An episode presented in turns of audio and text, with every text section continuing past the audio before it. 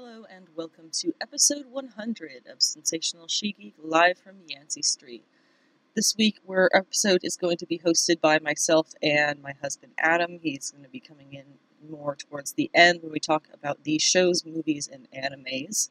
The rest of the episode will be more or less straightforward, what we usually do, starting with card number 13 of the major arcana in our tarot studies, and that is the Death card.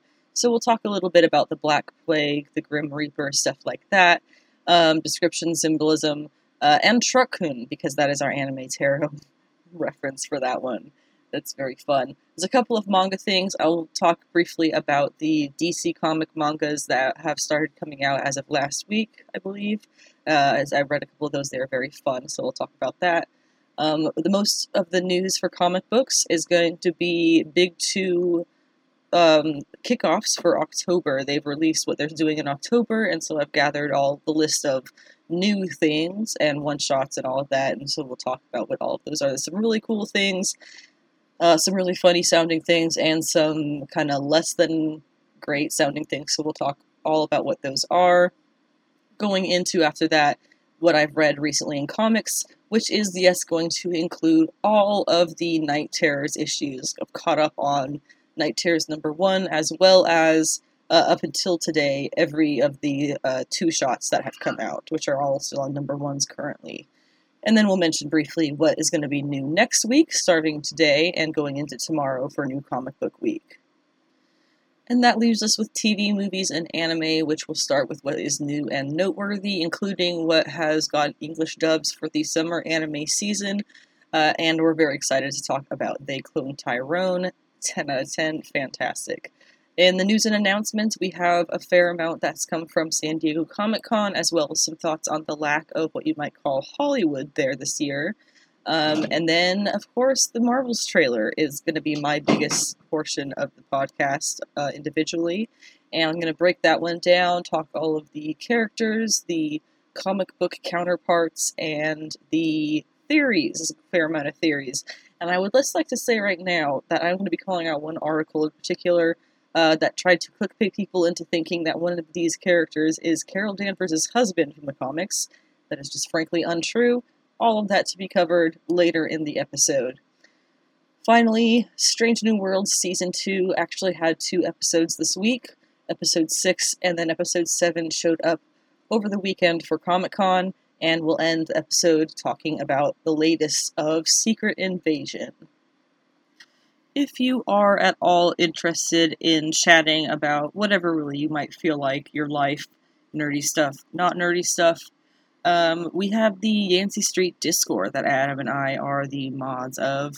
Uh, it's, it's just us and a couple of people right now, but we would absolutely love it if others were to join um, just like-minded folks really to talk about whatever the heck you want. If you don't see, if you join you don't see a category for something that you like to talk about, and it doesn't really fit in the kind of general discussion, we would love to add that category for you to have a place to talk about whatever you want to talk about.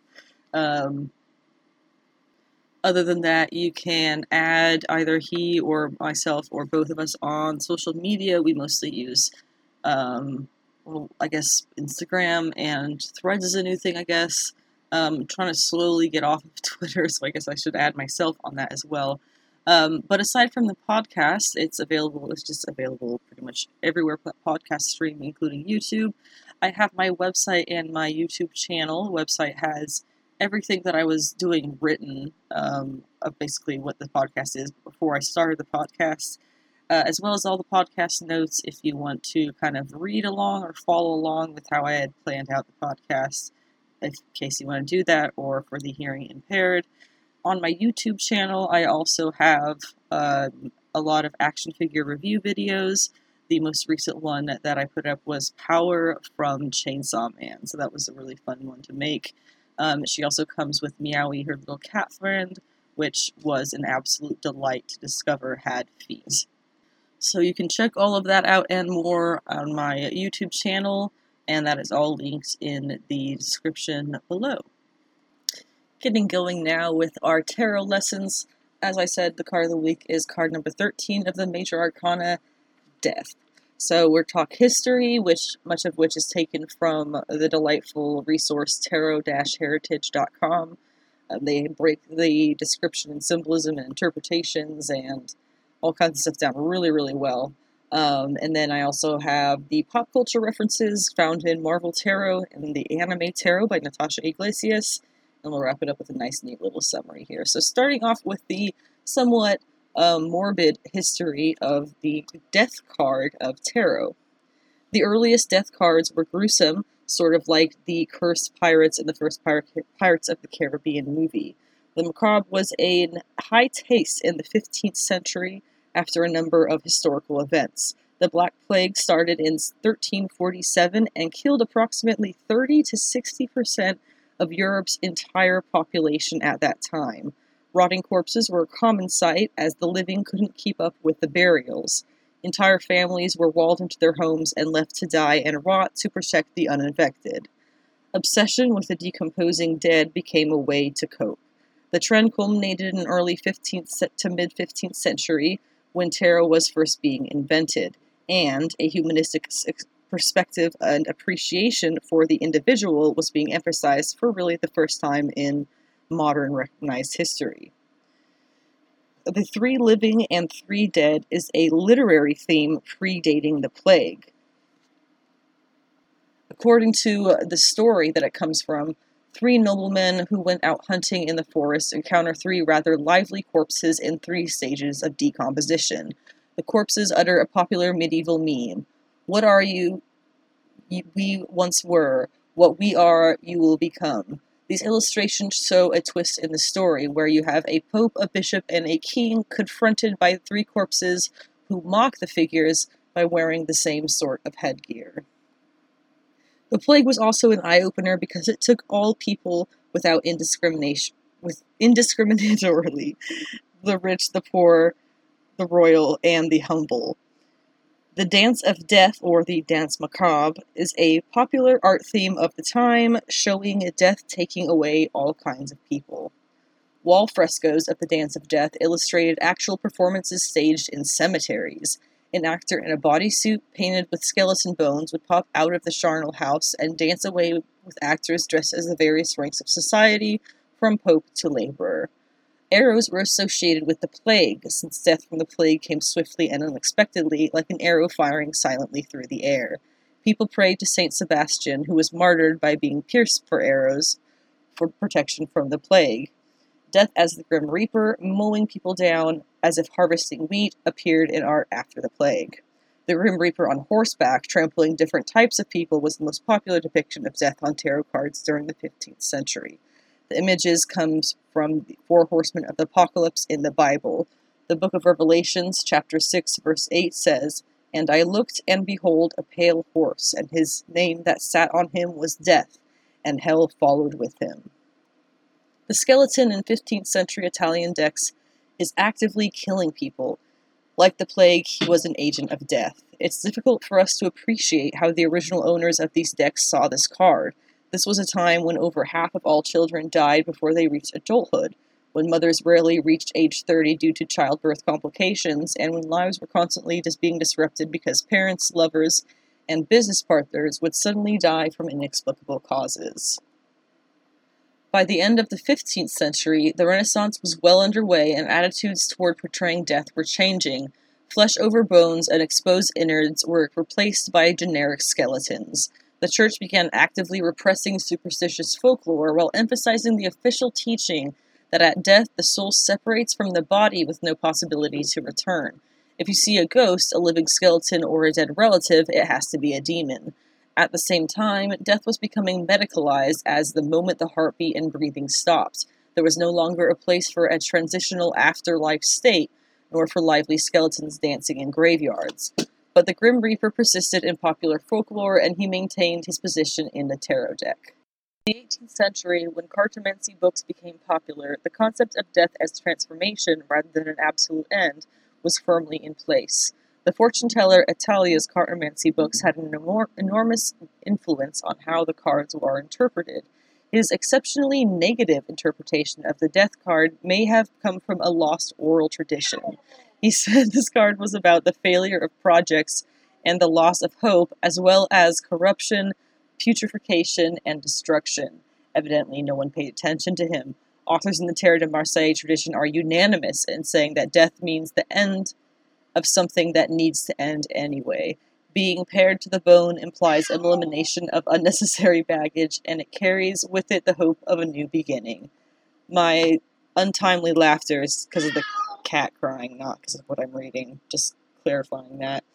French occultists like Elphe, Eliphas Levi and Oswald Wirth stayed with the Tarot de Marseille imagery while doubling down on the death as transformation theme. The occultist said death promotes life by clearing away what is old, worn out, and ready to be disposed of, so something new and better can take its place. The heads and hands sticking out of the ground tell us our ideas and deeds will live on after our death. Our next topic is the description and symbolism of the death card. The Waite-Smith death card returns to late medieval imagery by showing death on a horse trampling various ranks of people. A king lies dead on the ground, his crown under the horse's hoof. The bishop begs death for another chance at life. The woman is either fainting or turning away in denial, while the innocent child seems curious about what's happening. Waite tells us the hanged man is mystical death, while this card describes physical death. Symbolism of the Rosicrucians Freemasons and Knights Templar fill the card, most prominently the white rose on the flag. The New Jerusalem, silhouetted against the rising sun, is the promise of eternal life at the end of the mystical journey. The stream coming from the Garden of Eden, Eden demonstrates the eternal circulation of energy. Water evaporates, becomes clouds, then condenses into rain and flows into the stream again. The skeleton in armor is borrowed from an etching by Albrecht Dürer. I also have a quick little uh, description of the symbolism from the Tarot site because it is a little bit different, and I think it kind of translate as some, translates a somewhat more modern take on the card. So, what she has to say about that is the death card shows the messenger of death, a skeleton dressed in black armor riding a white horse. The skeleton represents the part of the body which survives long after life has left it. The armor symbolizes invincibility and that death will come no matter what. Its dark color is that of mourning and the mysterious, while the horse is the color of purity and acts as a symbol of strength and power. Death carries a black flag decorated with a white, five petaled rose, reflecting beauty, purification, and immortality, and the number five representing change. Together, these symbols reveal that death isn't just about life ending. Death is about endings and beginnings, birth and rebirth, change and transformation. There is beauty in death, and it is an inherent part of being alive. A royal figure appears to be dead on the ground, while a young woman, child, and bishop plead with the skeletal figure to spare them. But, as we all know, death spares no one. In the background, a, bo- a boat flows down the river, akin to the mythological boats escorting the dead to the afterlife. On the horizon, the sun sits between two towers, which also appear in the Moon Tarot card, in a sense of dying each night and right being born again each morning. And then we have the interpretation and meaning of the card, starting with Waite, who in 1910, well, we know he was a rather dramatic fellow. He says the death card stands for the end, mortality, destruction, corruption. Also, for a man, the loss of a benefactor, and for a woman, many contraries. For a maid, failure of marriage projects. Cool. That was 1910. Reversed, he says inertia, sleep, lethargy, petrification, somnambulism, and hope destroyed. Nice, okay. Um, but anyway, more modern sources would describe it as upright, endings, change, transformation, transition, reversed, resistance to, resistance to change, personal transformation, and inner purging. To elaborate, after a period of pause and reflection with the Hanged Man, the death card symbolizes the end of a major phase or aspect of your life that you realize is no longer serving you, opening up the possibility of something far more valuable and essential. You must close one door to open another. You need to put the past behind you and part ways, ready to embrace the new opportunities and possibilities. Similarly, death shows a time of significant transformation, change, and transition. You need to transform yourself and clear away the old to bring in the new. The death card has elements of a sudden and unexpected change. Death happens to everyone, no matter who you are, how much money you have, where you live, or what color your skin is. It is the same with significant change. So, the death card can be a sign that you may feel as though you are caught in the path of sweeping change and you cannot escape its effects, especially if accompanied by the tower or the hanged man. Finally, it is a sign death is a sign that you need to learn to let go of unhealthy attachments in your life to pave the way to a fuller, more fulfilled life of deeper meaning and significance. Death teaches you to let go of outworn and outgrown ways of life and move forward from them. Other popular names for the card include Nyx, Hades, Rebirth, etc. Pretty much anything that falls into a kind of mythological death name. For pop culture references, we have the Marvel Tarot and Anime Tarot. Uh, the Marvel Tarot was a 2007 release of basically a Marvel character who was a magical fellow in the magical community who has this um, tarot deck that he draws to see various things about the Marvel Universe. And so the issue is his journal where he's making all the notes about the tarot draws and other um, magical things in the Marvel Universe. He assigns each of the cards of the major arcana to a character, more or less each of them. For the death card, the character that he pulls is Vampire by Night, aka Nina Price. What he writes is I consulted several of my seedy spies and numerous occult oracles, but could not find no useful information on the subject of the death card. Finally, my cat, Fix, told me about a conversation she had with the neighborhood stray dogs, who had spoken to a coyote imprisoned in the nearby zoo. The coyote had witnessed a rather curious thing, smelling of both wolf and death. A creature shaped like a human female had locked herself inside one of the nearby cases. She stood still as a corpse for almost an hour, and then, when the moon was full and blazing in the sky, her shape changed to that of a huge white wolf. The coyote spoke of a smattering of the lupine tongue, so he listened as the white wolf raged against the case and told her story a descendant of the Darkhold, tainted Grigori, the wolf, whose mortal name was Nina Price, was cursed to become a werewolf upon her 18th birthday. An attack by a vampire twisted the curse in unexpected ways, making her a werewolf vampire mix. The fact that she is undead probably factors into her appearance on the death card, but transformation is also a quality of the card, and the Vampire by Night's bizarre existence is all about transformation from one state to another to another. Definitely a creature worth watching. I would really love for the Marvel Tarot to be kind of redone and modernized, because um, it is really, you know, kind of cheap, kind of shitty graphic effects and things. Um, we could do better than that. But the text would stay the same if they don't want to redo that. That's fine, I suppose, for the most part. Anyway, for the anime tarot, the death card is, of course, Truck-kun. The anime, the anime tarot is by Natasha Iglesias and explores the archetypes, symbols, and magic in anime. So, opening it up to card number 13 and death in the little guidebook, what it says is Death's best analog in anime is Truck-kun. In many isekai shows, main characters are killed in our world by trucks or occasionally cars, affectionately known to meme enthusiasts as Truck-kun. While Truck-kun does cause one form of ending, the character is dead in their original world, it's an integral part of the main character's transportation to a new world, one where they can explore, learn, and grow. The villain, or sorry, the real story cannot begin until the previous one ends. Truck-kun is not a villain, it's the catalyst for a new adventure. And she lists that Truck-kun appears in Koto, or oh, sorry, Kono Oto Tomare, Sounds of Life, Yu Yu Hakusho, Steins Gate, Fuka, Jobless Reincarnation, and Death Note. To summarize the death card, whether it's lively dancing skeletons, severed heads emerging from the earth, or a fully clothed Grim Reaper pointing the way forward, this card has always implied that death clears the way for renewal. Trump number 13 is a little more than halfway through our journey. There is much more to experience after passing through this threshold of the death card. The manga section of the podcast is just going to be a couple of quick things. We do not aren't doing a manga of the week, but I did want to note that this past week, My Dress Up Darling Volume 9 was released. I was hoping to finish it before I did this episode, but I have not even had a chance to start it, catching up with comics and everything else. It's very, very cute. Uh, flipping through it, it looks like we're getting a number of new characters. uh, quite a few new characters that I don't recognize actually, so that's pretty exciting. Plot expanding, moving forward, etc.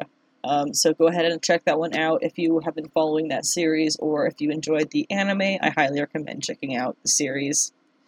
Uh, in manga news, I did mention I was going to go over the Joker, Batman, and Superman manga uh, DC Comics. We have had two issues of the Joker one, I think Joker Operation One or something like that. Uh, and then Batman Justice Buster has had one issue, and so has Superman versus Meshi, which is the shortest one to talk about at all because it's just a cute Superman trying to eat as much food as possible. Um, and nobody in Japan knows that he's actually Superman because they think that he's a cosplayer. Anyway, it's cute. Uh, Batman Justice Buster, I feel like, is a lot of setup issue in the first setup in the first issue, um, and then they'll probably get a lot more intense going down the line. But Joker one, number one and two was really very good. Um, does a really great job of capturing the ludicrousness, uh, ludicrosity, you might say, of the Joker. Ludicrosity is actually a really good comic series. Um, so I think if you haven't caught in these first two issues, uh, definitely get it on the collected edition when it's completely been out and translated because it is very funny. Moving on to the comic book segment, uh, we have got a bit to talk about here for news, specifically things that are coming in October. But before that, just two Marvel related things to mention. Uh, first off, if you don't know the character Spider Boy, basically, uh, we talked about it briefly, or Adam had talked about it briefly in the past on, on past episodes basically Dan Slott is trying to retcon all of previous um, early Spider-Man issues that there was always a uh, Spider Boy there who was his sidekick. um, obviously, seems kind of stupid, but apparently they're going to try and do that across like every major superhero line that they have. That you know, Black Cat had one, and Iron Man had one, and Captain Marvel had like it's just. it's a little silly. But I have the article there from Marvel.com in the podcast notes, if that is something that you're actually interested in. Uh, the other note being that Greg Capullo has made his return to Marvel. He has spent all, if not most, of the last decade, um, pretty much. I'm not sure if he was exclusively DC, but he was certainly not over there at Marvel. Um, he did a lot, a lot of work with Batman um, and Scott Snyder and some bigger Batman events even up until the past few years. So him moving over to Marvel is a little bit of a big deal. They also kind of screwed him over in the past, um, as a lot of artists in the 90s were screwed over pretty poorly um, at many publishers, not just Marvel or DC. But the fact that he's back at Marvel now tells me they gave him a great deal, so that's good. Um, and he put up a social media post saying how grateful he was for the fans to be excited for him to uh, be taking the next step over there at Marvel. So that's really good to hear as well.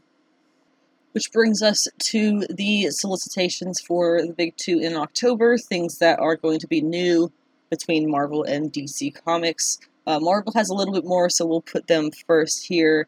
Uh, not a new thing, but just because I love Madelyne Pryor, you should know that by now if you've been listening for a while.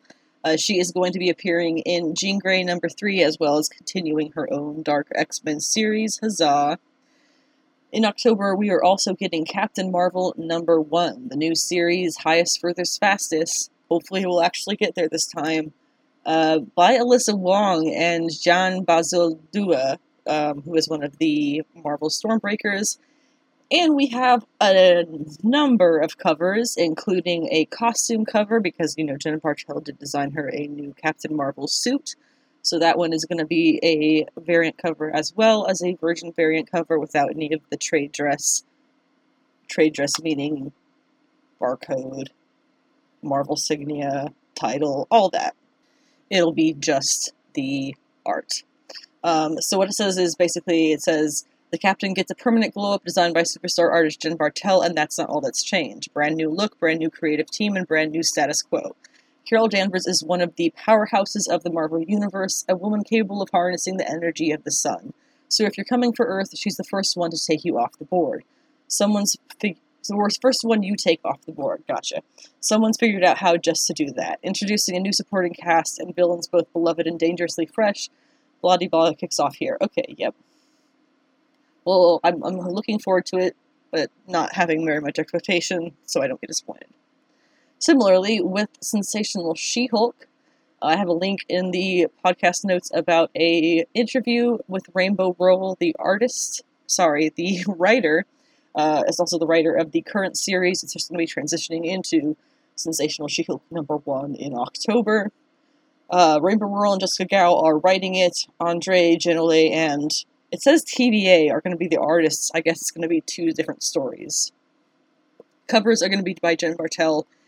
And of course, there is a, an enormous amount of artists who are going to be doing the number one, including Lyri Lee, um, Rian Gonzalez, Adam Hughes, Skottie Young, Lucas Werneck, Adi Granov, Adi Granov, Andolfo, uh, just a lot of really cool names there. So definitely check that out in October.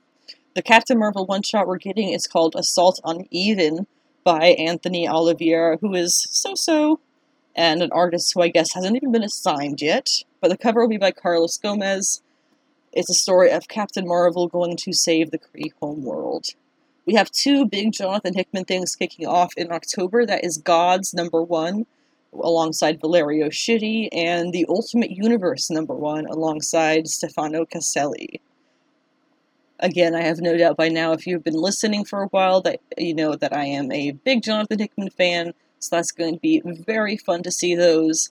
Uh, God's number one, we have covers by um, Mahmoud Asrar, Peach Momoko, Matheus Manhanini, uh, a lot of really cool ones. Ultimate Universe, we have Bryan Hitch, Leinil Francis Yu, uh, Ben Harvey, and some other fun ones like Stefano Caselli. White Widow is getting a four issue series by Sarah Gailey with art by Alessandro Miracolo. Miracolo, yeah, I did that right. Cover by David Marquez, variant covers by Adam Hughes, Artgerm Lyri Lee, and TBA, it says, Yelena Belova returns. Crypt of Shadows number one is going to be their Halloween one shot this year over there at Marvel. Writers include Al Ewing, Sarah Gailey, Steve Orlando, Kevin Scott, and Declan Shalvey. Artists include Paul Azaceta, Alex Lins, Eder Messias, Devmalya Pramanik, and more for both of those. We're to have some fun covers. It says reopening the crypt once again as All Hallows Eve draws nigh. The dust covered slab that seals shut the crypt, blocking out the sun and casting it forever into shadow, has creaked open to let the darkness loose to prey upon the Marvel universe. Be they mercenary or mage, guided by law or rage, our heroes will face their terror, and they'd best pray their spines are sturdy enough for the job, or the crypt they find may well be their own. We also have the It's Jeff, Jeff verse number one, which is, uh, I believe, the Marvel Unlimited. Um, let's see, it says, yep, collecting issues 13 through 24 of the Marvel Unlimited issues by Kelly Thompson and Gurihiru, who are the duo of Japanese female artists. The dangerously adorable Jeff the Landshark returns. Another one shot for Halloween is Hallows Eve The Big Night by Erica Schultz, art by Michael Dowling. Uh, this is going to be a spin off of the Hallows Eve series that is actually being extremely well received for a character who was very mishandled by Zeb Wells. Uh, this one is it's October 31st at ESU, and you know what that means. A Halloween party won't go as planned, and a bunch of powerless kids will be in a lot of trouble. Straight up saying, "Yeah, we know this is a cliche. I love it," and she's gonna have to step in and help. So it says then, spine tingling Spider-Man number one of four will be coming by Saladin Ahmed and Juan Ferreira. Uh, it says terror continues for the web slinger he has a fight with Spider-Side and has a really bad scary night. It's supposed to be a horror comic. Carnage number one is by Torunn Grønbekk and Pere Perez, with a lot of cool covers by Rose Besch, Marco Mastrazzo, Paulo Siqueira, and a couple others that doesn't look like they've decided yet, or just not announcing. And then, much more briefly, Marvel Zombies Black, White, and Blood, four shot, which is an anthology series. Capwolf and the Howling Commandos, four shot by Stephanie Phillips and Carlos Magno, and then Dan Slott and his Spider Boy and Suspirior, Suspirior Spider Man returning. You know what I mean. And that brings us to DC Comics, where in October they have a little, a, a couple of interesting one shots. I don't know. You'll see what you think. The first we have is Justice, well, not one shots, they're number ones kicking things off. Let's be more clear about that. Justice League versus Godzilla versus Kong is going to be written by Brian Buca- Bucayetto, and art by Christian Duce. Duce? Ducci? Not sure. Sorry. Um, that sounds chaotic. Then we have Batman, Catwoman, The Gotham War, Scorched, Scorched Earth number one as a one shot. That is apparently the final chapter of the crossover, so that's probably the only one I'm going to read. Uh, we have three different series coming for new character, not new characters, but old characters who have been brought forward. They include Wesley Dodds, the Sandman, Jay Garrick, the Flash, and Alan Scott, Green Lantern. We got three different series for those guys, respectively by Robert Venditti, Venditti, Jeremy Adams, and Tim Sheridan. Amazon's Attack is coming from Josie Campbell with art by Vasco Georgiev, covers by Clayton Henry, Clayton Henry, Mike Deodato Jr., Megan Hetrick, who I'm a big fan of, and more. This one is going to be, it looks like, moving forward from the events of Wonder Woman, um, which at that point I think is going to have be on its second or so issue. Superman hits issue 850, written by Joshua Williamson. That's going to have art by a variety of artists. Supergirl Special Number 1, written by Mariko Tamaki, with art by Skylar Patridge. Uh, Girl interrupted after joining the Superman family and their heroic efforts in Metropolis. Kara thought she had found her place in the world, but there's only room for one Supergirl in town, and Power Girl's sudden appearance has made her redundant. Nice. Let's have her work out that side of it. Return of Superman 30th Anniversary Special is written by a number of people and drawn by a number of people, including we got Dan Jurgens, Travis Moore, Louise Simonson, Dan Jurgens again. It'll be an interesting one, I am sure. Uh, and then Batman City of Madness is coming from DC Black Label as a three issue series written by Christian Ward and drawn by Christian Ward, who is pretty fantastic. So I don't even need to know what it's about. I'm I'll be there. And then of course the jokey one, the one shot for Aquaman and the Lost Kingdom, because somebody might buy it. I'm sure. Catching up with comics that have been coming out over the past few weeks. Uh, we'll go over a couple of things, and then we'll talk all of the Knight Terrors that I was behind on so you'll be completely caught up with everything up until the comics that are coming out this week, starting today. Um, but before that, we have a few fun things. I really got to give kudos to the creative team on Tales of the Teen Titans, who kicked off the the anthology-ish run with a Starfire story in a remarkable way, truly remarkable. Um, I have never really cared that much about Starfire yes, she's a, she's attractive, she's kind of cool, sure, but like, I hmm, I don't really care beyond that. It's not my favorite thing. I, I just I don't dislike her. I just never really found it interesting. Um, wow, holy shit! Uh, after reading this, I suddenly see myself in Starfire, and that is wild. I never thought I would be in that position for that character. Uh, completely ten out of ten Artgerm cover helps a lot, but I didn't even know it had an Artgerm cover when I was reading it. Um, really, really fantastic artwork, fitting perfectly with the story. I'm sure somebody out there's bitching about how it's not voluptuous or whatever, but that's not the point of the story, and it really captured the point of the story. Um, did a really good job touching on a lot of things that I think people have been wanting to be touched on with Starfire. One thing specifically was her relationship with Barbara Gordon, who is still their Oracle and somewhat sort of married to Nightwing, who I believe she should be dating. Don't hate me, but Starfire and Nightwing, I believe, are a better couple than Barbara and Nightwing. But okay, um, but they covered that beautifully. I just front page to last page, really fantastic issue. I cannot recommend it enough. Hawkgirl number one, I don't have quite as much praise. It was good. I it's just everything is going to sound bad after that. after the praise I gave Tales of the Titans number one. But Hawkgirl number one was really, really good. Um, not a character, a, character I am familiar with, um, have seen in certain places and certain events. Don't know why they still call her Hawk Girl when she is clearly a woman. um, and there is no Hawk Woman to be there for her to take the girl, to have to stick with the girl one, unlike Batgirl, who has Batwoman, who's already got that title. You know, yes, Supergirl should be Superwoman. I've been saying that as well for years. Anyway, I really liked this first issue. It looks like it's kind of giving her a new status. Not really a new status quo, but like very clearly making it a thing where yeah, I haven't really been around for a while, but I'm gonna I'm here now and I'm finding my place in I guess it was Gotham or Metropolis or something, but yeah. Um, I'll be reading the next issue for sure. Red Sonja number one from Torunn Grønbekk was good.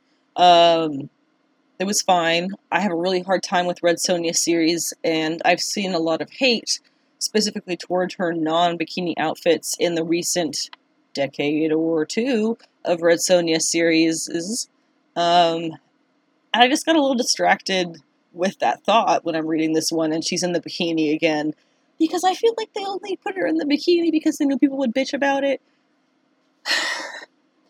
Whatever. Um, but it was fine. Uh, Blade number one, I liked a little bit more than that. It is by Brian Edward Hill, this run. Fun fact if you felt like there was a lot of focus and detail and stuff on the car side of the story, um, which was, I'm sure if anybody else wrote it, fairly minimal, yes, Brian Edward Hill is a major gearhead. Um, he did a mini series, I want to say in 2020 ish, maybe even a little before that, called Chariot, which was, I, uh, if you read the back of the first issue, basically his love letter to cars.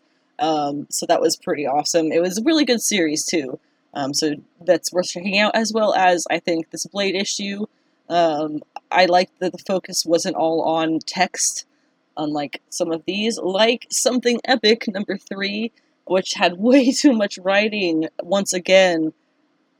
But the thing is, I, I, I skipped all those sections. Like, straight up skipped them, didn't read them.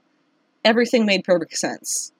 That is too much. That's how I know it. I'm not just being lazy. It really is too much writing. I can skip the massive sec chunks, like pages at a time, full pages, and nothing is missed. So, maybe we'll see. The story, story itself, the like the the base of it is still interesting enough that I'm curious, but I have no idea. And they just aged it up ten years. They just skipped forward ten years, so um, I think it's going to start picking up a little bit now. Big Game number one is Mark Millar's continuation, I guess, of the ambassadors. It's a bit to explain, I think. I don't know if I feel like doing it. Um, basically, back in the 80s, all of history was rewritten um, to an extent because superheroes were a thing, and then all in one night they wiped them out and made everybody think that it was never real. And so that's, you know, quote unquote, our world then at that point, right? But then now in the modern timeline, this guy finds like this um, Paleolithic burial area with 15 foot long sarcophaguses and this giant screaming head statue in the middle. And that completely, obviously, in mean, Paleolithic, we were not around as anything back then. Uh, so completely rewrites all of human history. Plus, that okay, so so you obviously that side of it is very interesting. Like the rewriting superhero stuff, I it's fine, whatever. But what really lost me, to be honest, was the when the the villain basically was said to have tried to wipe people out in the COVID virus a couple of years ago. Um, that was just wild cringe. I just. if you throw in more references like that, Millar, I'm completely giving up. We already know that you're politically a bit of a funky dude. So I'm giving you quite a bit of leeway that if I'm even reading this, but we'll see how it goes. We'll see if there's another COVID reference and I need to just throw it on the floor. Um, please don't put COVID references and stuff. It makes it weird.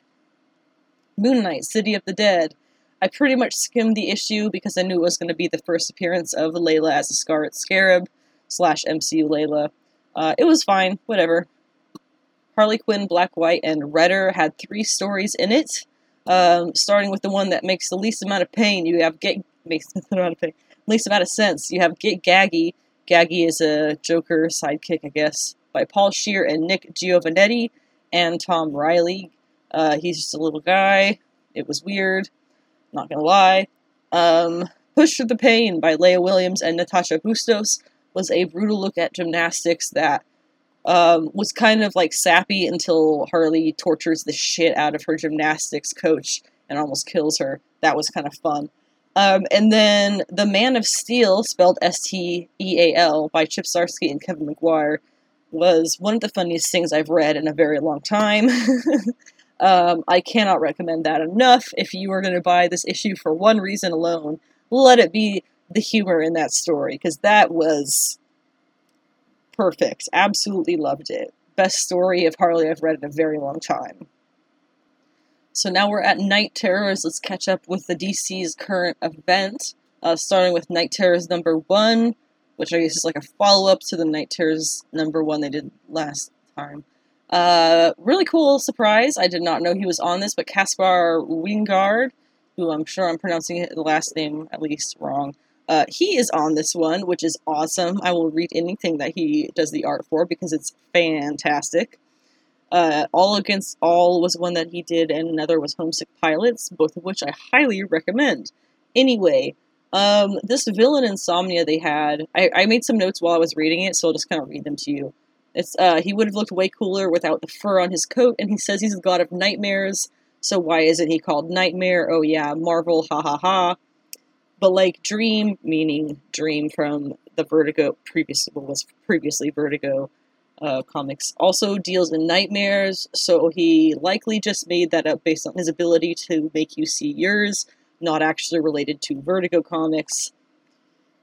Potentially, I was thinking maybe they were going for the opposite of the Sandman with his name, Sandman and Insomnia, since obviously they didn't go for Nightmare because if Dream was his real name, you know.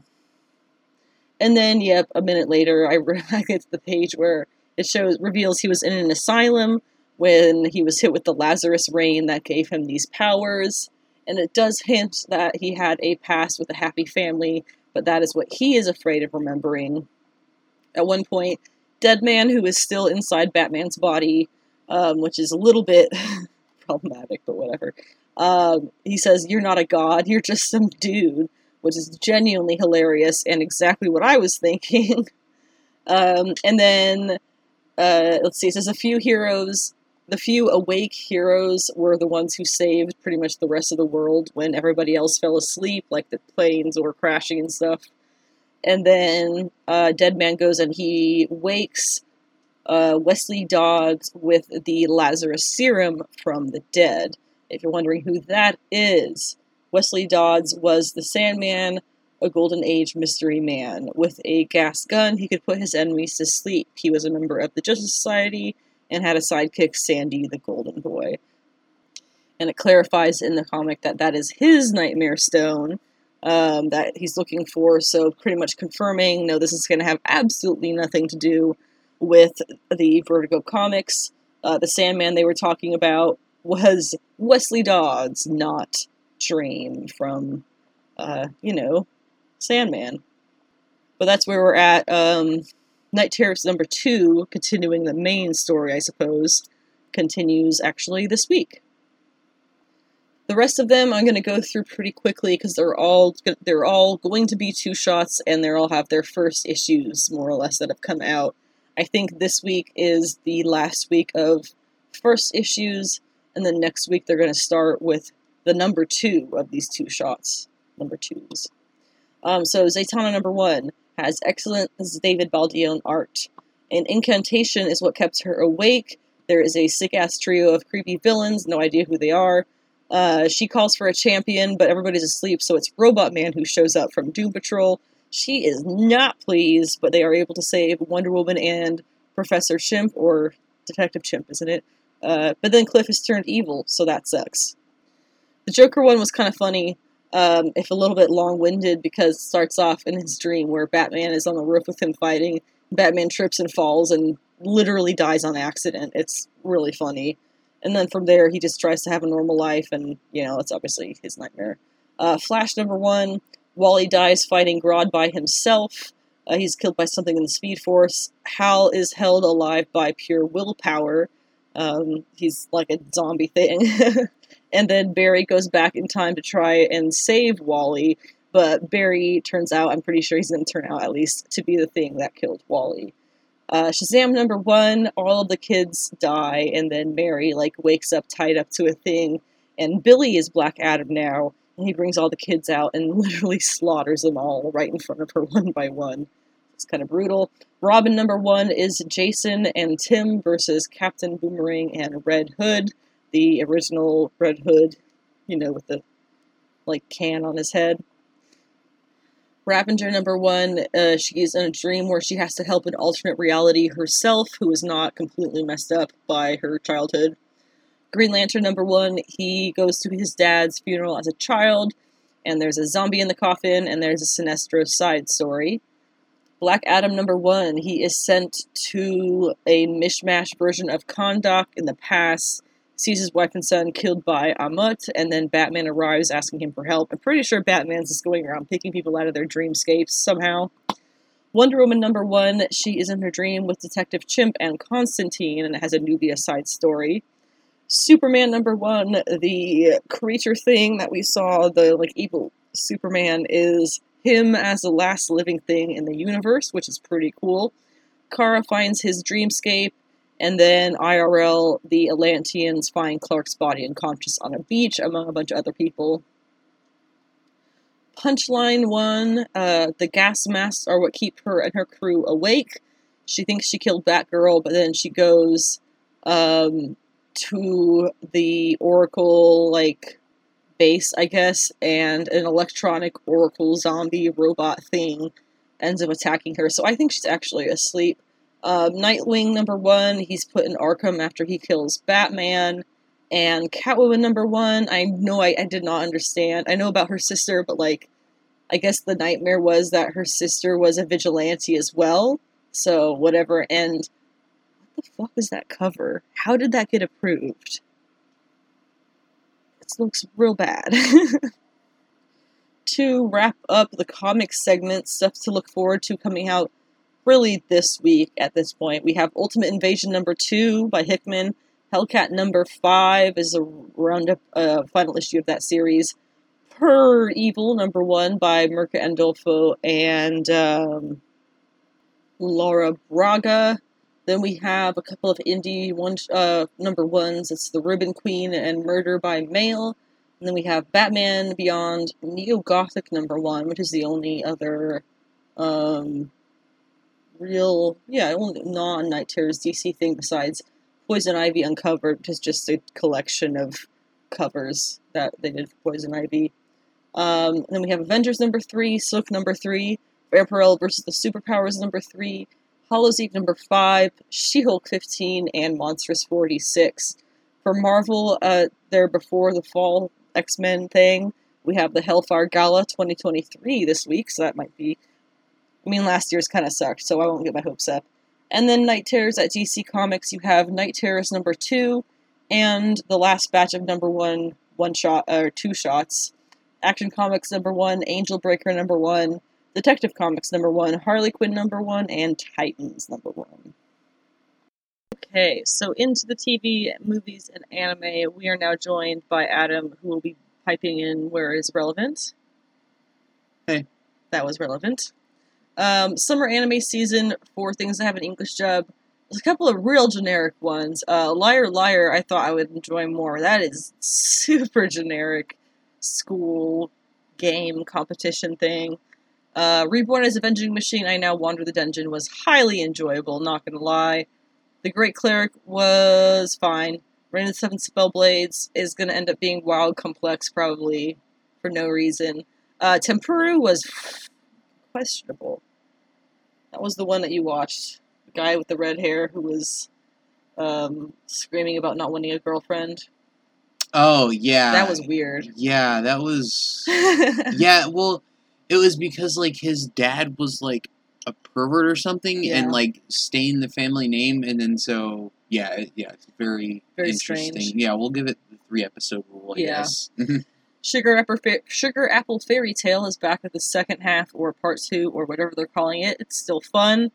And then Rent a Girlfriend season three started. The main character is still pathetic and kind of annoying, but uh, it's it's it's see you next week, as they say. Um, okay, so that leaves us with the non-anime things.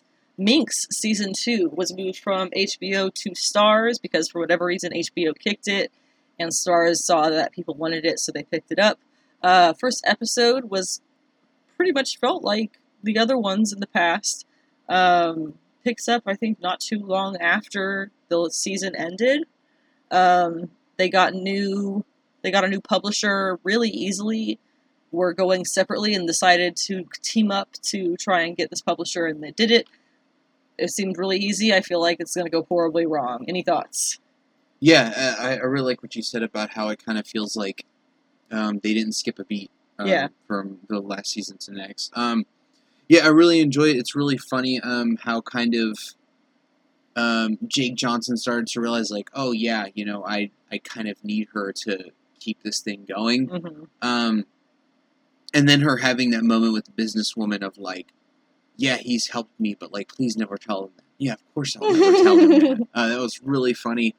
Um, and, and yeah, just the dynamic of it's just the it's the kind of the it's a really callback to the days of like you know people doing passion projects and like getting getting you know famous and well known off doing something you enjoy and it's kind of funny like what was the one guy he's making pictures in his kitchen while he's also doing a side job yeah. you know, just that kind of fun stuff with it all, where it's like, oh yeah, you know, a lot of these things that you see as like big culture changing things just start out as somebody in a kitchen. Mhm. Uh, Dragon Prince sees up with season five early. I think it was only about a week early. But more importantly, we watched They Cloned Tyrone. Um, it was really, really good. It was Teyonah Parris, John Boyega, and Jamie Foxx as like a anarchy trio almost uh, from the hood. And you wanted something you wanted to share? yeah, I saw somebody they, they described it really well. I said they clone Tyrone as a little bit of Get Out, Undercover Brother, Black Dynamite, and Boondocks all blended together. Um, I thought I thought that kind of nailed it perfectly, um, especially the uh, the the Black Dynamite and Boondocks thing because it really kind of goes into a lot of you know the the the the, the conspiracy theories you know they have of hmm putting stuff into like the, the lower income neighborhoods, pumping drugs in there and putting stuff in the water, putting stuff in the food. Um, but it, it puts like a fun take on it. It's still you understand the gravity of you know the conspiracy theory of it all and how it affects people, but it's still like you know they have a great lens of kind of making it still like chuckle. You know, you can chuckle Mhm. at some parts of it. Yeah, um, completely absurd, but somehow also rooted in reality. Yes, yeah, that's it's perfect. Um, and I love how it had the feel of like the the seventies black exploitation films. Definitely, very much. Yeah, they they very purposefully changed the like the vibe of a modern day hood and people there to throw in a lot more heavier of those 70s references. So it was almost like archer where it felt like a movie out of time.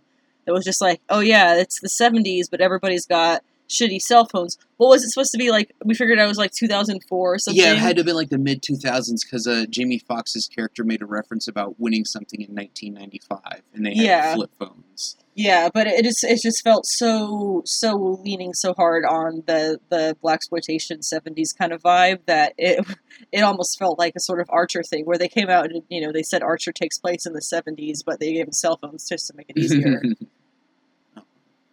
um, yeah, I, I really enjoyed uh, John Boyega and Jamie Jamie Foxx in it. Mm-hmm. Um, they they it's it's really cool to see like you know Jamie Foxx who's been around it for you've been around in Hollywood and movies for a while, and then somebody like John Boyega who's like. I, don't, I wouldn't say that he's like not well known, but like he's he's really starting to like branch out now that he's not under the Star Wars umbrella of doing Mhm. movies. Um, and then I really thought Teyonah Parris and Jamie Foxx had great chemistry together, Mhm. especially because there was a lot of times when they were like, you know, the riffing of talking shit back and forth was definitely felt like improv, but it really worked well for the scene. Definitely. I would for sure watch that again. I I would love to see more movies of this kind of style. Mm. Um, so hopefully the writers' strike and the actors' strike will be resolved happily, so we can get more of this kind of stuff properly. Pretty much all of the news for anything, movies, TV, etc., this week comes from San Diego Comic Con 2023. Um, we've heard a lot of the different takes that are all kind of pretty much the same um, about the difference of this year's Comic Con. Of course, a few weeks ago, you had people who were scrambling about, going, "Oh no, what is the point of Comic Con if you don't have Hollywood and the movies and the stars?"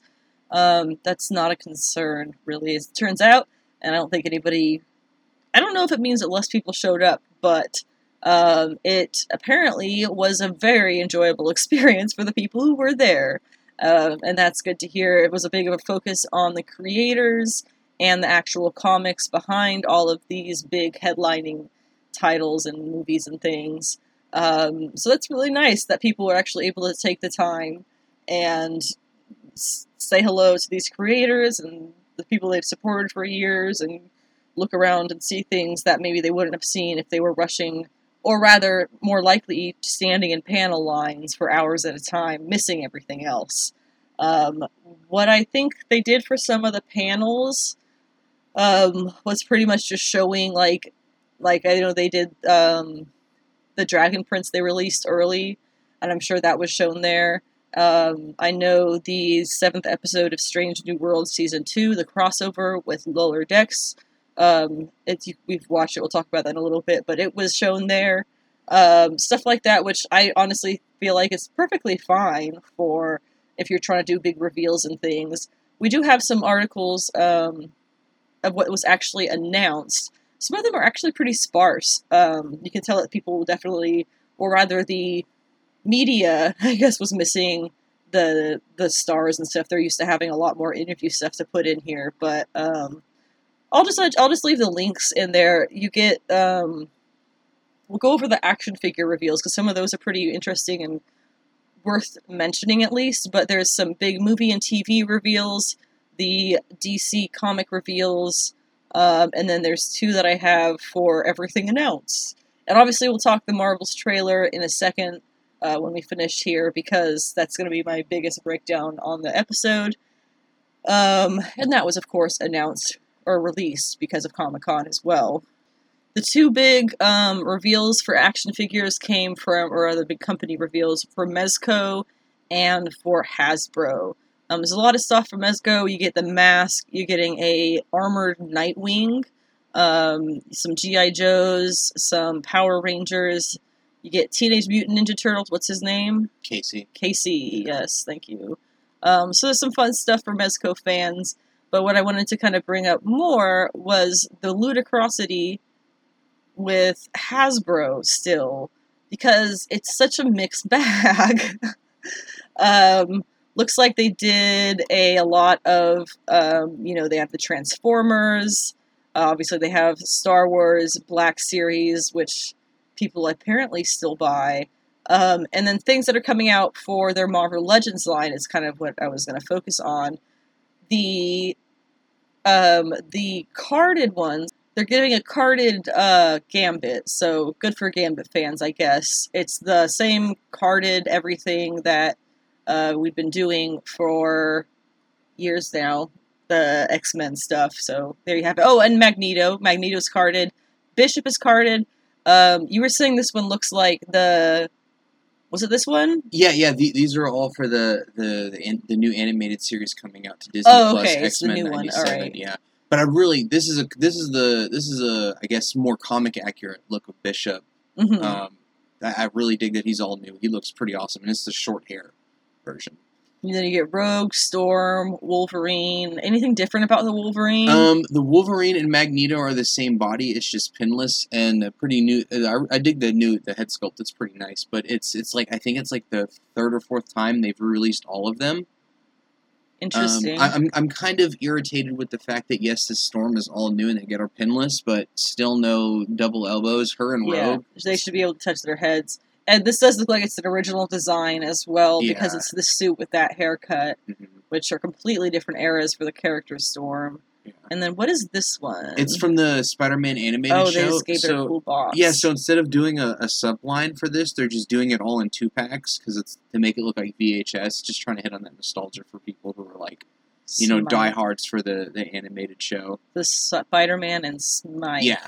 But it's kind of cool. People get an animated show Peter Parker. I know they've been wanting that for a while. So then in the regular box, which the art shows the plastic box. Are they still They're- doing that? They actually are going back to the window packaging because, as you've seen, the, the swaps and people was just so bad. this. Well, well, the main two things is the swaps one, but then people started to noticing the dip in QC because my theory was that they it wasn't it them doing the the windowless packaging wasn't for the environment. That's bullshit. Hasbro doesn't give a fuck about the environment. It's all about to cut co- to cut costs on QC because apparently I saw after that that Hasbro cut fifteen percent of their QC departments across the company. So mm-hmm. that's why they did the windowless packaging. The was so that they could get by on shit QC. And as you've seen, I'm sure people, if you have any kind of vein in the community, you've seen a lot of people with not just the swaps, but like paint just coming out completely messed up and Mhm. fucked up on figures because you know you don't have the window box to go. Okay, cool, he looks good. Yeah, so good thing we're getting that back. that was dumb. Uh, we're getting the Marvel Knights. They're saying it's Marvel Knights Daredevil. It looks just like the Zdarsky Daredevil that he's got going right now, who's been doing the stuff with the hand or the fist or whatever it is. Um, it's basically the Elektra suit on Matt Murdock. Yeah, They look good Um, together. This is a bit of a I got, I got some tape. I just uh, eh, eh. obviously massive fan of Clea. Been waiting for somebody to make a figure of her for years. Um, check out my podcast special if you want to hear about her. So they're doing a Clea. It's the current Clea in the comics. Um, but it's you know I was looking at it, I was like, oh, it's fine, and then you look back at the actual what's in the on the comic, and it's it actually is pretty low key on everything. Um, for starters, well, she's got two issues with the face. Well, three issues. One is only one head. Two, classic emotionless Hasbro female head, not a hint of emotion. Three, it does not look like Clea at all. It looks like maybe a Barbie doll face they put on there. Um, apparently, they're using photoreal for this, so I have no idea what image they took this from, but I can guarantee you it was not from a Clea picture. Uh, I've never seen her look like this. It's very strange. Um, what I was hoping is that we would get a classic Clea, um, and then they would be able to build off of her classic look and keep certain parts of it that are integral to the look, like the curly hair, which they kind of have here. Um, but whatever, we're getting this. Uh, at least they sculpted the shoulders in, and she has got a couple of new parts. I can't tell if she has double jointed elbows. She doesn't sadly. She doesn't. Yeah. Again, it'd be nice if she could touch her head.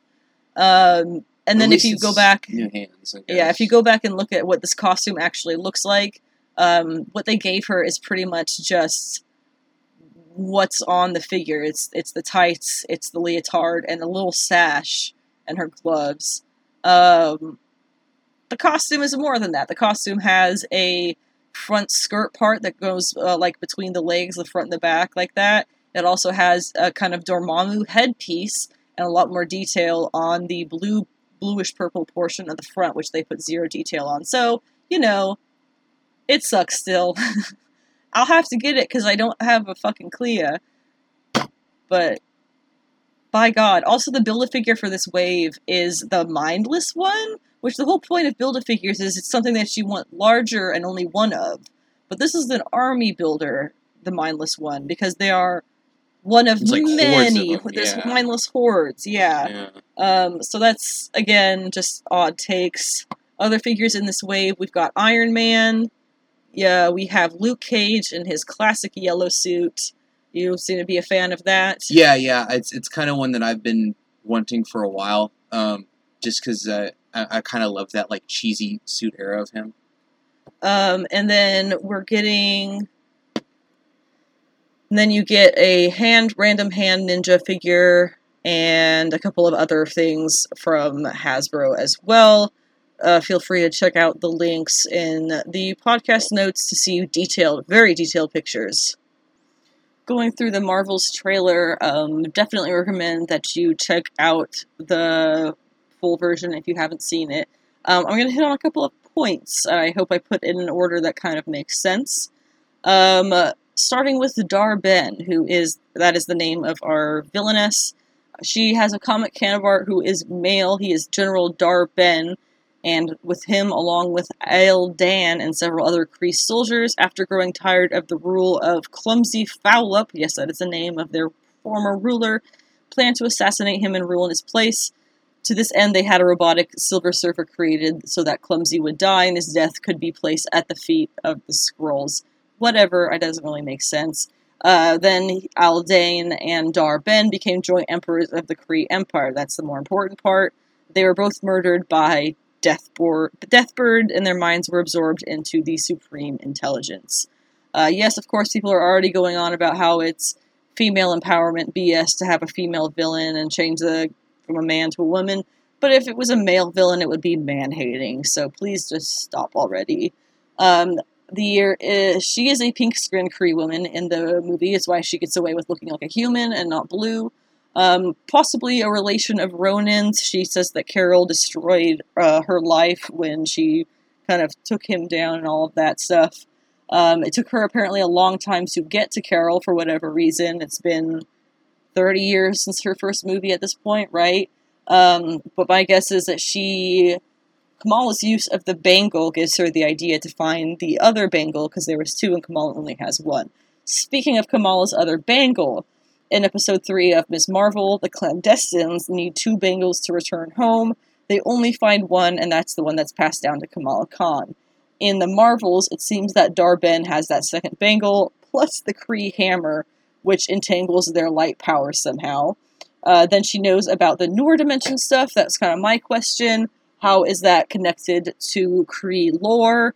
Uh, is it the Inhumans or the mutants or something like that? The Noor dimension being where the clandestines were from, which was these bracelets are how they're supposed to be taking home. So we'll see if that gets connected. Uh, for Monica, I do think that part of Monica's arc in the movie will be her le- learning that her powers are more than just what she says in this trailer, which is like seeing light. Uh, that she can actually absorb, control, and manipulate it, and therefore use it to both fly and fight.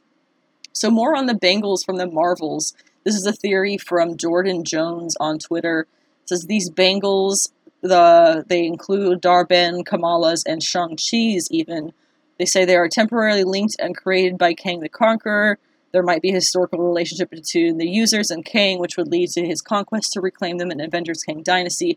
I don't think they need to be linked to Kang or created by Kang for him to want to get them to use them for his ship some, somehow, because we saw his ship being uh, destroyed in Ant Man. Of course, that Kang is dead, so who the heck knows what they're going to do to make that work. Um, also, remember that the Ten Ring symbol appeared in Ms. Marvel at the place where they found the bangle, and that in the Shang-Chi post-credit scene, he's there with Carol Danvers and Bruce Banner, saying that uh, the bangles give out that same energy spike. So, are we going to see Shang-Chi in this one, or maybe his sister, or is it just going to be the slight disappointment of Bruce Banner? Uh, as for the Carol and Monica relationship, the trailer shows us the ship interior, where Carol has saved an article of a local Louisianan uh, going to the stars. It's obviously Monica, uh, keeping track of Monica through the years, which is very nice. We didn't know that was a thing. Are we going to get somebody calling her Capitan Marvel? Because that was how she got her Captain Marvel name in the original comics. Was she was in Louisiana, and the French Bayou speakers uh, French speakers of the Bayou called her Captain Marvel. Um, in the comics, it is worth noting that Carol and Monica are not all that close. She kind of became an Avenger after Carol left, and was the really the only reason that Carol finally learned of Mar-Vell's death because she was using the term Captain Marvel. Um, she didn't. They didn't really get off to a good start, and it's gotten about as much better as her relationship with Rogue has. On that note, I, when I was thinking about this, I had to write this down.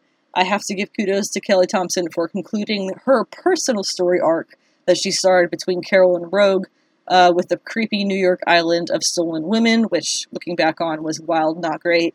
Um, but she made it full circle and had them work together again in the end of the series, so kudos to that. Nick Fury in the Marvels, obviously, still uh, cool as heck with Carol after, what, now, 30 years, it seems. Um, I'm wondering, will they explain her being back again or anything like that? Um, are we going to go into the Kree blood arc at all? Are we going to say that her mother was Kree? I don't know. Um, that brings up the question of her sister from the comics, Lauri-Ell, who is her mother's daughter of a random Kree man. Was made a machine. Um, I guess we wouldn't quite need Carol to be Kree for that to work. They could be buddies. That's okay, but it's not great. However, we haven't really seen anything about Carol's actual past in the MCU besides being a test pilot, so that's actually still pretty open. They could say that that's the reason that she's so powerful. The blast triggered it, pretty much exactly like how they say it in the comics now. I definitely don't think that Dar-Benn is Lauri-Ell, uh, their version from the MCU. I think maybe one of the blue skin Kree in the background scenes was probably our best bet if they're going to do that. Um, speaking of Kree hybrid characters, though, Hulkling. Um, if this is the secret invasion of Fallout, now would be the time to introduce him as a leader of the Skrulls at the very least. He doesn't need to be Mar-Vell's son, just a hybrid Kree and Skrull. Also, what about Wendy, Carol's assistant? Um, is she going to show up? she was a big thing in the Kelly Thompson run, or the Kelly Sue DeConnick run. Um, also, when did Goose get laid so that he could have Kitty Flerkens, or rather she? Um, there is also a shot, if you are, have good eyes, you can see that Goose is actually out on Carol's shoulder when she's floating in space in the trailer. Uh, and you see a Korean man dancing, and they do a fun little dance scene, or we just see a man dancing. He is a Korean movie star um, who is playing a character from one of the Kelly Sue DeConnick arcs. This was Captain Marvel, Volume 8, numbers 7 through 9. A number of articles are claiming that this uh, Korean actor is playing Carol's husband, which took me back, and I actually went back and reread these issues no, that is not true in any way. I don't know where they got that from. I'm pretty sure they just pulled that out of their butts and made it up to get clicks. Um, but anyway, I read that arc, and how it goes is she's got this friend Tick who's an alien.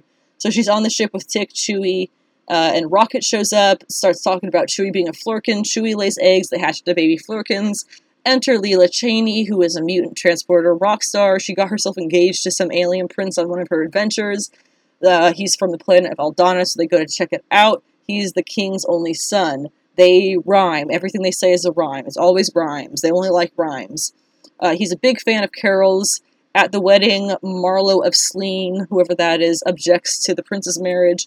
Carol fights her on behalf of Lila. Carol wins, tries to talk the parents out of making the prince marry Lila, and then her alien friend Tick marries him instead. It ends with mentions of Tracy, who was the comic inspiration for the MCU, Mar-Vell, who was her like um, mentor there. But absolutely in no point of that arc is she marry this man. Anyway, um, they're definitely going to do the rhyming thing because I feel like that's exactly the kind of MCU humor we're going to see. Um, and then the outfits of the dance look pretty phenomenal. Speaking of outfits, to wrap this up, Carol's suit has some interesting changes. If you look closely, it seems that it has the same texture as Kamala's did at the end of her own show. And then the Ms. Marvel suit you see in the trailer gets much, much brighter than it did in her show. Uh, so I'm wondering if this was done on purpose, like if they did that to their suits on purpose, or if the suits ended up got getting warped in the like power link thing, the power mix up. Um, so that's I'm curious how those mine somewhat minor changes are going to end up being made. Um, we already know that Carol can change her suit however she wants, so I'm sure she does that, and that's why it looks the way that it does. But not sure, not positive. Um, also, people were pointing out that Carol wears her suit half down when she's on the ship, which is kind of cute. It very much gives the vibes of um, that character from Atlantis, the the bodyguard, the female bodyguard character from Atlantis which is exactly the vibe that Jen Bartel was going for when she was designing her new outfit for the comics. So I see this all lining up real well. Last thing, Monica Trenchcoat win. Uh, Monica from the comics is notorious for having this great trench coat. I would love to see her wear that in the comics, um, or is in the, she's wearing the comics in the movie. Um, I feel like they gave her an okay outfit. If you gave her the trench coat, though, we would all love it. So we'll have to wait and see. November 10th, um, I'll be there, I guess. That leaves us with the two episodes that we got in the past week for Star Trek Strange New Worlds Season 2. Uh, one was a regular episode, and one was released over Comic Con as the crossover with Lower Decks. Not actually sure if that means we're not getting one this Thursday. But we'll start with episode six, which was called Lost in Translation. Uh, this one was really quite interesting. You get a lot more of um, early Kirk, and what I thought was quite endearing was the interactions between him and his brother, who is, of course, one of the engineers or whatever on the Enterprise currently under Pike. Um, no idea if he survives for his brother to be captain on the ship. But they have the whole big thing of talking about, like, oh, you're the younger brother and you just keep making me look bad because you're doing so great in your Starfleet career, making captain or whatever, and here I am just happy in my little lab somewhere on the back of the ship. Um, so that was it was a nice interaction between the brothers. Uh, the whole thing is basically they're the plot of this episode is they're taking they're refueling um, or they're setting up a fueling station in this gas cloud where it sucks in the gas and turns that into fuel. Um, and Uhura and this other guy on the ship who's a red shirt, he dies like immediately, but um, she starts getting these visions of horrible things and death and all this stuff. It's creatures from the gas cloud trying to communicate to her that they're being killed by being turned into this energy matter for the ships. Um, and that they have like full emotion range and stuff, and they're intelligent and all that. So they end up abandoning their efforts there and letting the creatures live and go find a new gas cloud. But we also get some good um, La'an. You know, she has that crush on Kirk, which is really sweet, and so she kind of like purposely bumps into him again when uh, when she knows that he's on the ship with his brother. And then, of course, in the end, you get a really, really great shot um, of Uhura, of Kirk, and of Spock all sitting at the table together. The big three, you know, from the original series, meeting for the first time. It was particularly funny because oh, Kirk's brother gets up and walks off and leaves his cup there. And from the last episode, Spock really hates how uh, he does that. He just leaves stuff wherever he goes. And so Spock, that's why Spock ends up at the table because he comes up to clean up after Kirk's brother and introduces himself and then ends up sitting down to talk with them. So really great to have those three reunited or possibly meeting, I guess, for the first time. A sign of great things to come in the future for Star Trek. Uh, and then episode 7, which I just watched today, is called Those Old Scientists. It is the Lower Decks crossover episode. It was released early for Comic Con. Uh, Those Old Scientists obviously refers to the folks at the Enterprise.